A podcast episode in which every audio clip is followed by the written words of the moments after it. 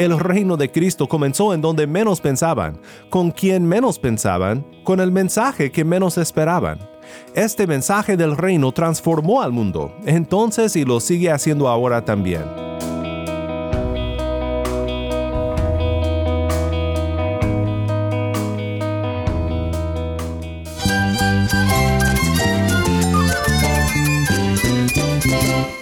Cristo es la esperanza. Cristo es mi Señor y mi Salvador. Cristo ha transformado mi vida. Cristo es la viña. Separado de Él, nada puedes hacer. Cristo es el camino, la verdad y la vida. Jesús es mi todo. El único descanso, la única paz verdadera es con Jesucristo. Estás escuchando a El Faro de Redención. Cristo desde toda la Biblia para toda Cuba y para todo el mundo.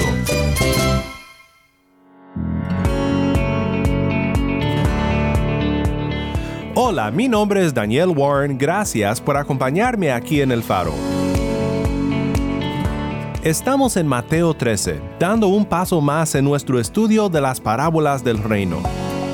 Las dos parábolas que veremos en nuestro estudio de hoy podrían llamarse las parábolas de comienzos poco impresionantes. Nadie esperaba la manera en la cual el reino de Dios comenzaría pero ahora viendo desde nuestra perspectiva como personas de fe, vemos la sabiduría de Dios en todo lo que hace para establecer el reino de su gracia. Hoy también contamos con un invitado especial, el pastor Anoy, quien nos acompaña desde Cuba. Y a partir de ese momento Dios ha estado cambiando, transformando mi vida eh, y aún mi hogar también. Así que eh, desde ese año el Señor llegó a mi vida y hubo un antes y un después. No te vayas porque sé que te encantará oír más del pastor Anoy. Y sé que tenemos mucho que aprender juntos hoy sobre el reino de Cristo en Mateo 13. Así que si tienes una Biblia, busca el pasaje de hoy y quédate conmigo.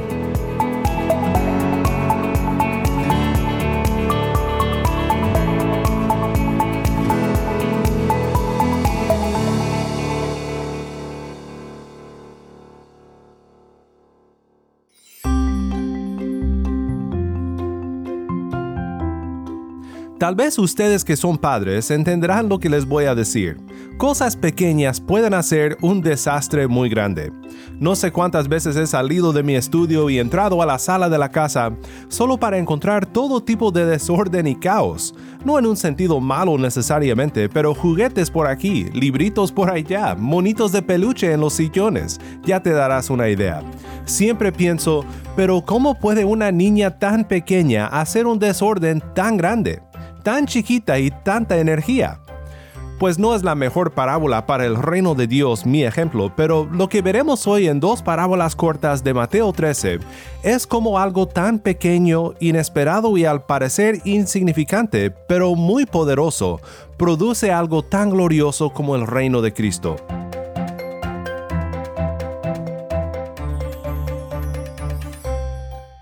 Sabes, creo que muchos de nosotros buscamos el poder de algo grande en nuestras vidas, algo que tenga el poder para cambiar el mundo. Pero si puedes pensar en aquel entonces cuando aún no creías en Cristo, cuando aún no te convencías del Evangelio, ¿hubieras acaso buscado el poder para poner al mundo de cabeza en las enseñanzas de un hombre nacido en Belén, hijo de un carpintero? Imagina entonces la sorpresa de lo que sucedió en Hechos 17, cuando Pablo y Silas llegaron anunciando el reino de Cristo a Tesalónica. Después de pasar por Anfípolis y Apolonia, Pablo y Silas llegaron a Tesalónica, donde había una sinagoga de los judíos.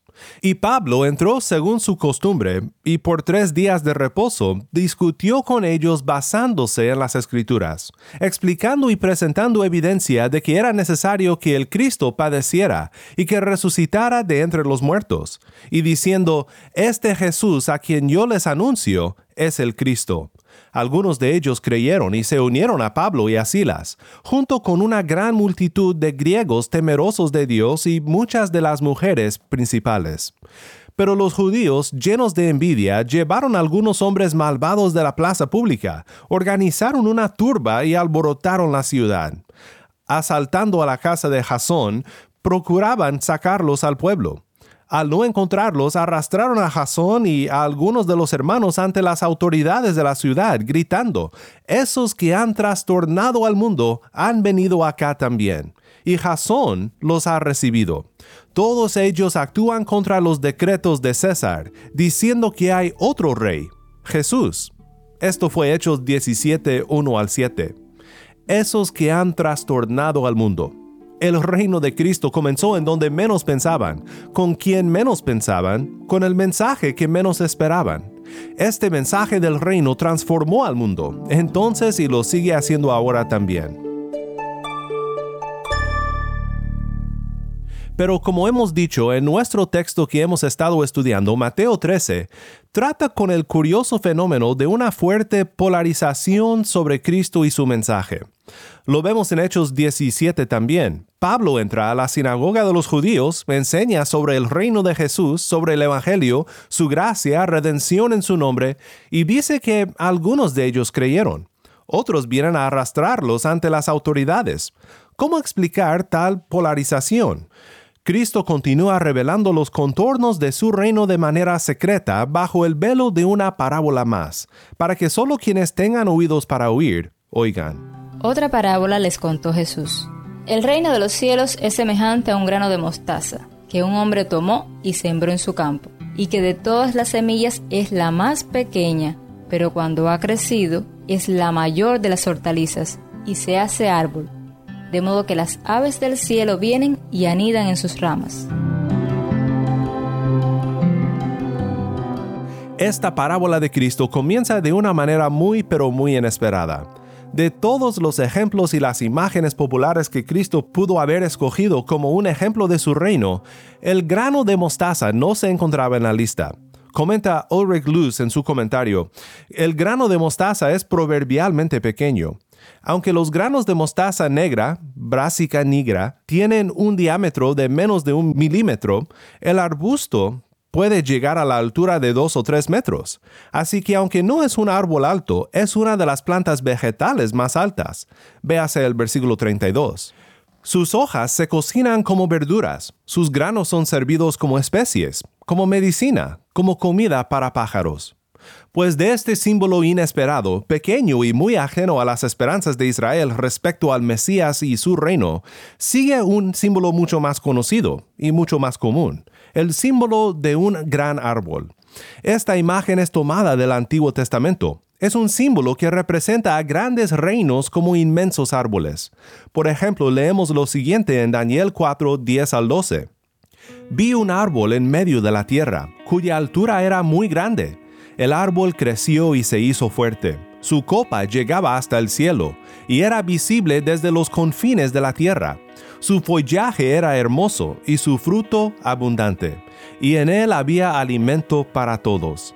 Debajo de él hallaban sombra las bestias del campo. Las aves del cielo hacían morada en sus ramas, y de él se alimentaban todos los seres vivientes.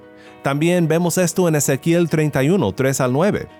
Recuerda que Asiria era un cedro en el Líbano, de hermosas ramas y frondoso, de sombra abundante y de elevada altura, y su copa estaba entre las nubes. Las aguas lo hicieron crecer y las corrientes profundas lo encumbraron. Con sus ríos se extendía alrededor del lugar donde estaba plantado y enviaba sus corrientes a todos los árboles del campo. Por eso su altura era mayor que la de todos los árboles del campo se multiplicaban sus ramas y se alargaba su ramaje, extendiéndose a causa de las muchas aguas. En sus ramas anidaban todas las aves del cielo, bajo su ramaje parían todas las bestias del campo, y a su sombra habitaban todas las grandes naciones. Era pues hermoso en su grandeza por la extensión de sus ramas, porque sus raíces estaban junto a muchas aguas. Los cedros no lo igualaban en el huerto de Dios, los cipreses no se podían comparar con su ramaje, y los plátanos no igualaban sus ramas. Ningún árbol en el huerto de Dios podía compararse a él en su hermosura. Hermoso lo hice por la multitud de sus ramas, y lo envidiaban todos los árboles del Edén que estaban en el huerto de Dios. Estos ejemplos se refieren a reinos de este mundo, pero en Ezequiel 17, 22 al 24 vemos el mismo símbolo con relación al reino de Dios. Así dice el Señor Dios, empezando en el versículo 22. Yo también tomaré un renuevo de lo más alto de la copa del cedro y lo plantaré. Arrancaré de la punta de sus renuevos un tierno y lo plantaré en un monte alto y eminente. En el alto monte de Israel lo plantaré. Extenderá ramas y dará fruto, y llegará a ser un cedro majestuoso. Debajo de él anidarán toda clase de aves, a la sombra de sus ramas anidarán, y todos los árboles del campo sabrán que yo soy el Señor humillo al árbol elevado y elevo al árbol humilde, seco al árbol verde y hago reverdecer al árbol seco. Yo el Señor he hablado y lo haré.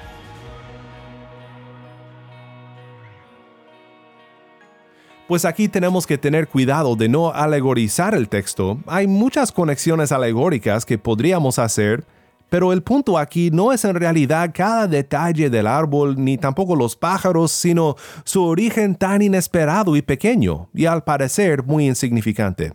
Comenta RT France, el punto principal se encuentra simplemente en el alcance masivo de este reino, que se ha desarrollado desde un comienzo poco impresionante un comienzo poco impresionante, con un mensaje de perdón predicado por los seguidores de un Mesías que no era nada como el Mesías que su pueblo esperaba. No vino Cristo a comenzar una revolución geopolítica, sino un movimiento misionero. Así crece su reino, no por la espada, no por la política, sino por la palabra de su gracia. Hoy nos acompaña un pastor cubano para platicarnos sobre sus experiencias en este movimiento misionero que Cristo ha comenzado en su reino.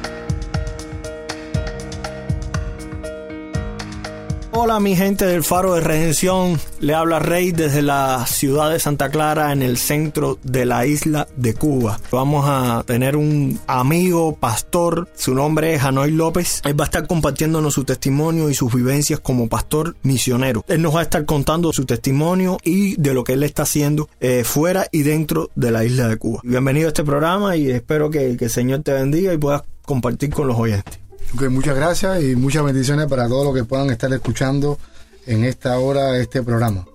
A veces cuando decimos pastor, eh, decimos misionero o algo un nombre quizás por llamarle jerárquico. Cuéntanos cómo conociste a ese Señor para que los oyentes quizás se identifiquen con tu testimonio. En el año 1993 estaba pasando por una gran crisis familiar. Vivía en ese tiempo con mi mamá. Estaba pasando por una crisis muy grande de la adolescencia. En ese tiempo recuerdo que empecé a eh, robarle las pastillas a mi mamá y entonces eh, me drogaba, eh, casi todos los fines de semana cuando salía eh, entraba en fiesta y empecé a, consumir droga por medio de un joven que eh, había en mi cuadra y juntos jugábamos béisbol. Él comenzó a predicarme y empezó a llevarme a la iglesia. En el año 1993, el 5 de junio, Dios llegó a mi vida eh, yo hice una pequeña oración y le dije al Señor que si realmente Él era el buen amigo, como dice ese, ese himno tan famoso, hay un buen amigo, pues si eso era real, que Él fuera mi amigo y me sacara de la condición en la que estaba.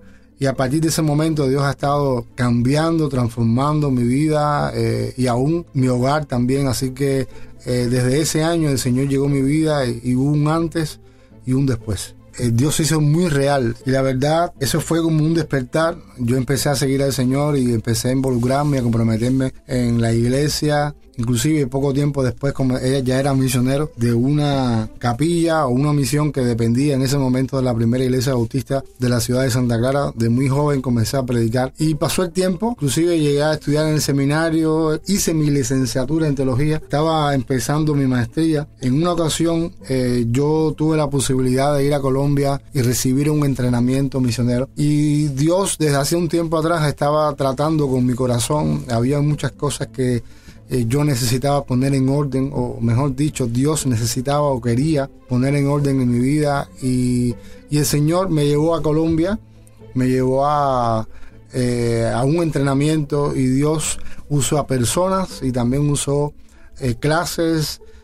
Para hablarme, usó su palabra para hablarme. Y Dios se hizo, como muchas otras ocasiones, pero se hizo muy real en mi vida debido a que Dios no solamente eh, entendía ahí que estaba interesado en salvar mi vida, también estaba interesado en sanarme, sanar mi corazón y poder sanar muchas cosas que me habían pasado en el pasado que estaban repercutiendo y también estaban entorpeciendo la propia obra que yo estaba haciendo para él. Hubo muchas cosas que incidieron en esa etapa de adolescencia y mi vida cuando yo conocí al Señor. En primer lugar, había yo pertenecía a una iglesia que tenía un enfoque en ese momento muy misionero.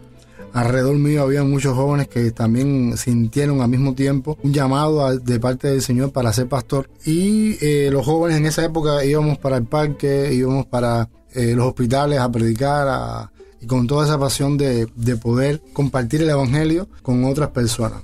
Así que la iglesia tenía programas eh, dentro de su propia estructura que ayudaban a que los jóvenes en ese tiempo, o perdón, los adolescentes y los niños tuvieran ese entendimiento acerca de la necesidad de misioneros. Lo que sucede también es que hace un tiempo atrás, todavía puede ser que, que pase, ocurra, es que eh, no hay opciones para que un misionero, así, así, un misionero que tenga un llamado a, plantar la iglesia, tal vez, o tenga un llamado así como que tenemos nosotros de poder movilizar a la iglesia local para que cumpla la gran comisión, pueda tener un ministerio independiente. Es decir, para tú ser misionero, tienes que eh, ser pastor. Es, un poco complicado. Yo conozco muchos pastores que no tenían llamado a pastor, pero necesitaban ser pastores para, que, para poder ser misioneros o tener otro tipo de llamado eh, diferente. Entonces, es un poco complicado en el sentido de que para que yo pudiera llegar al lugar, sí, al lugar donde estoy ahora, tuve que ser pastor siete años en una iglesia para que esa propia oportunidad de ser pastor pudiera abrirme puertas para llegar a lugares que siendo misionero nunca hubiera llegado. Y tener inclusive la capacitación de, pudiéramos decir, de un misionero para trabajar con drogadictos, para trabajar con eh, diferentes tipos de, personas bien, pudiéramos decir, con mucha necesidad. Una experiencia negativa fue, recuerdo que estaba preparando, eh, había acabado de tener un, una reunión con, los líderes de la iglesia para dejarlo todo bien coordinado e irme a uno de esos viajes misioneros a Colombia. Y estaba yo, recuerdo que en mi ajetreo, eh, en mi caminar, estaba caminando bien apurado en una parte bien transitada aquí de la ciudad y yo escuché una voz que me dijo, necesitas orar más y hacer menos. Y a eso me sorprendió porque yo no en ese momento no sabía quién me estaba hablando, entonces me detuve y volví a escuchar la misma voz que me decía, eh, ahora más y haz menos. Y claro, yo eh, para ese tiempo era principio de año y estaba con muchas actividades que estaba eh, ya programados ya. Y yo sabía que Dios me estaba diciendo todo esto porque él sabía que me iba a pasar a mí si yo no paraba de tanta actividad y tantas cosas que estaba haciendo. Y sucedió que eh, yo no fui obediente y continué con todas las actividades porque de alguna manera no quise, pudiéramos decir, quedar mal con las personas que ya había, me había comprometido. Y, eso resultó que terminé enfermo, terminé eh, muy enfermo. Recuerdo que en uno de esos viajes me enfermé en Colombia, mm, estuve muy mal, eh, me inmunodeprimí y terminé dejando de, poder estar de pastor en la iglesia un tiempo eh, delegando mis funciones debido a que eh, simplemente fui desobediente. Si pudiera cambiar algo, pudiéramos decir que, aunque eso es imposible, pudiéramos decir que hubiera obedecido al Señor y me, y hubiera ido mucho mejor de lo que me ha ido hasta ahora, aun cuando la misericordia de Dios me ha eh, respaldado de una manera increíble.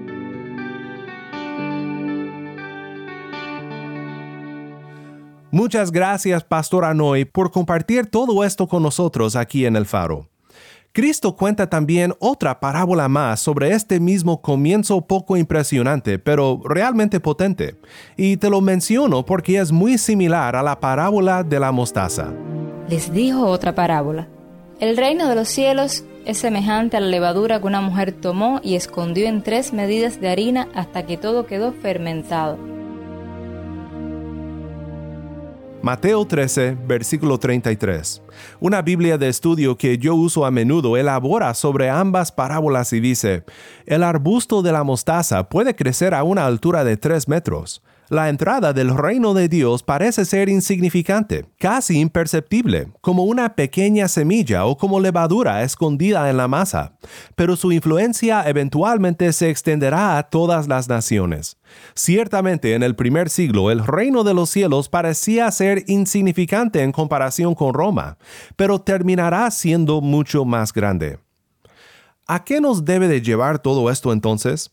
Si algo podemos aplicar a nuestros corazones desde este pasaje, desde estas parábolas, es recordar que la vida sacrificial del amor y la paz en Cristo que nuestro Señor nos llama a vivir no parece significante según el parecer del mundo, pero es así como el grano de mostaza y la levadura escondida del Evangelio sigue haciendo su obra y sigue haciendo crecer el reino de Cristo y su gracia.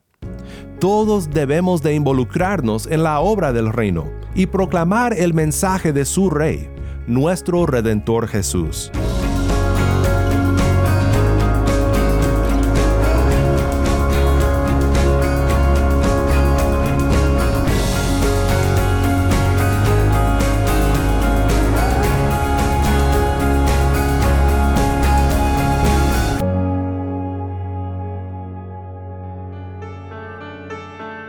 Mi nombre es Daniel Warren y esto es el faro de redención.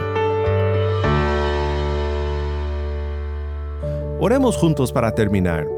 Padre Celestial, confesamos que no siempre hemos entendido tu plan y que a veces deseamos como los judíos de aquellos días un redentor que lleve a cabo una revolución que nos libre del sufrimiento físico, de la opresión y la escasez y todo lo que muchas veces enfrentamos en este mundo pero nuestros ojos están en ti, y reconocemos que el grano de mostaza y la levadura del reino están creciendo.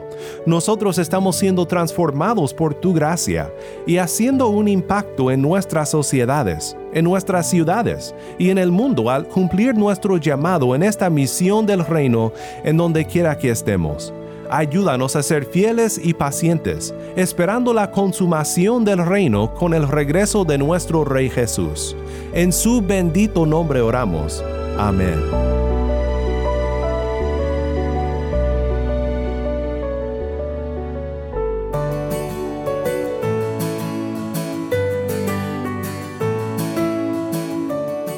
El Faro de Redención como programa radial fue ideado para Cuba pero ha crecido a un nivel global y si estás en sintonía fuera de Cuba, te agradezco por pasar estos tiempos con nosotros estudiando temas que nos fortalecen en nuestro caminar cristiano. ¿Tienes una historia que contarnos sobre cómo el faro de redención está impactando tu vida? Mándanos un correo electrónico a ministerio arroba el faro de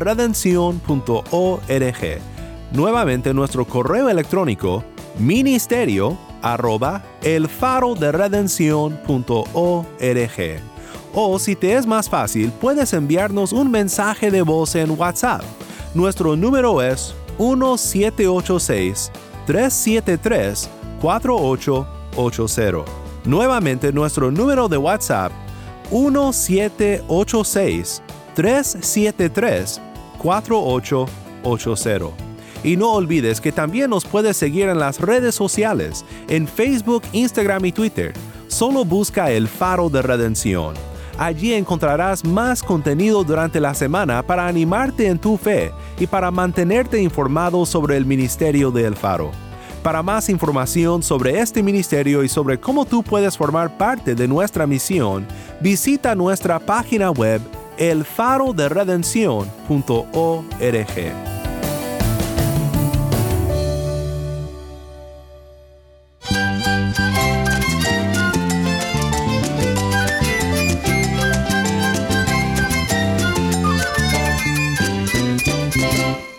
Mi nombre es Daniel Warren. Te invito a que me acompañes mañana en esta serie Parábolas del Reino para seguir aprendiendo de la palabra de Cristo juntos.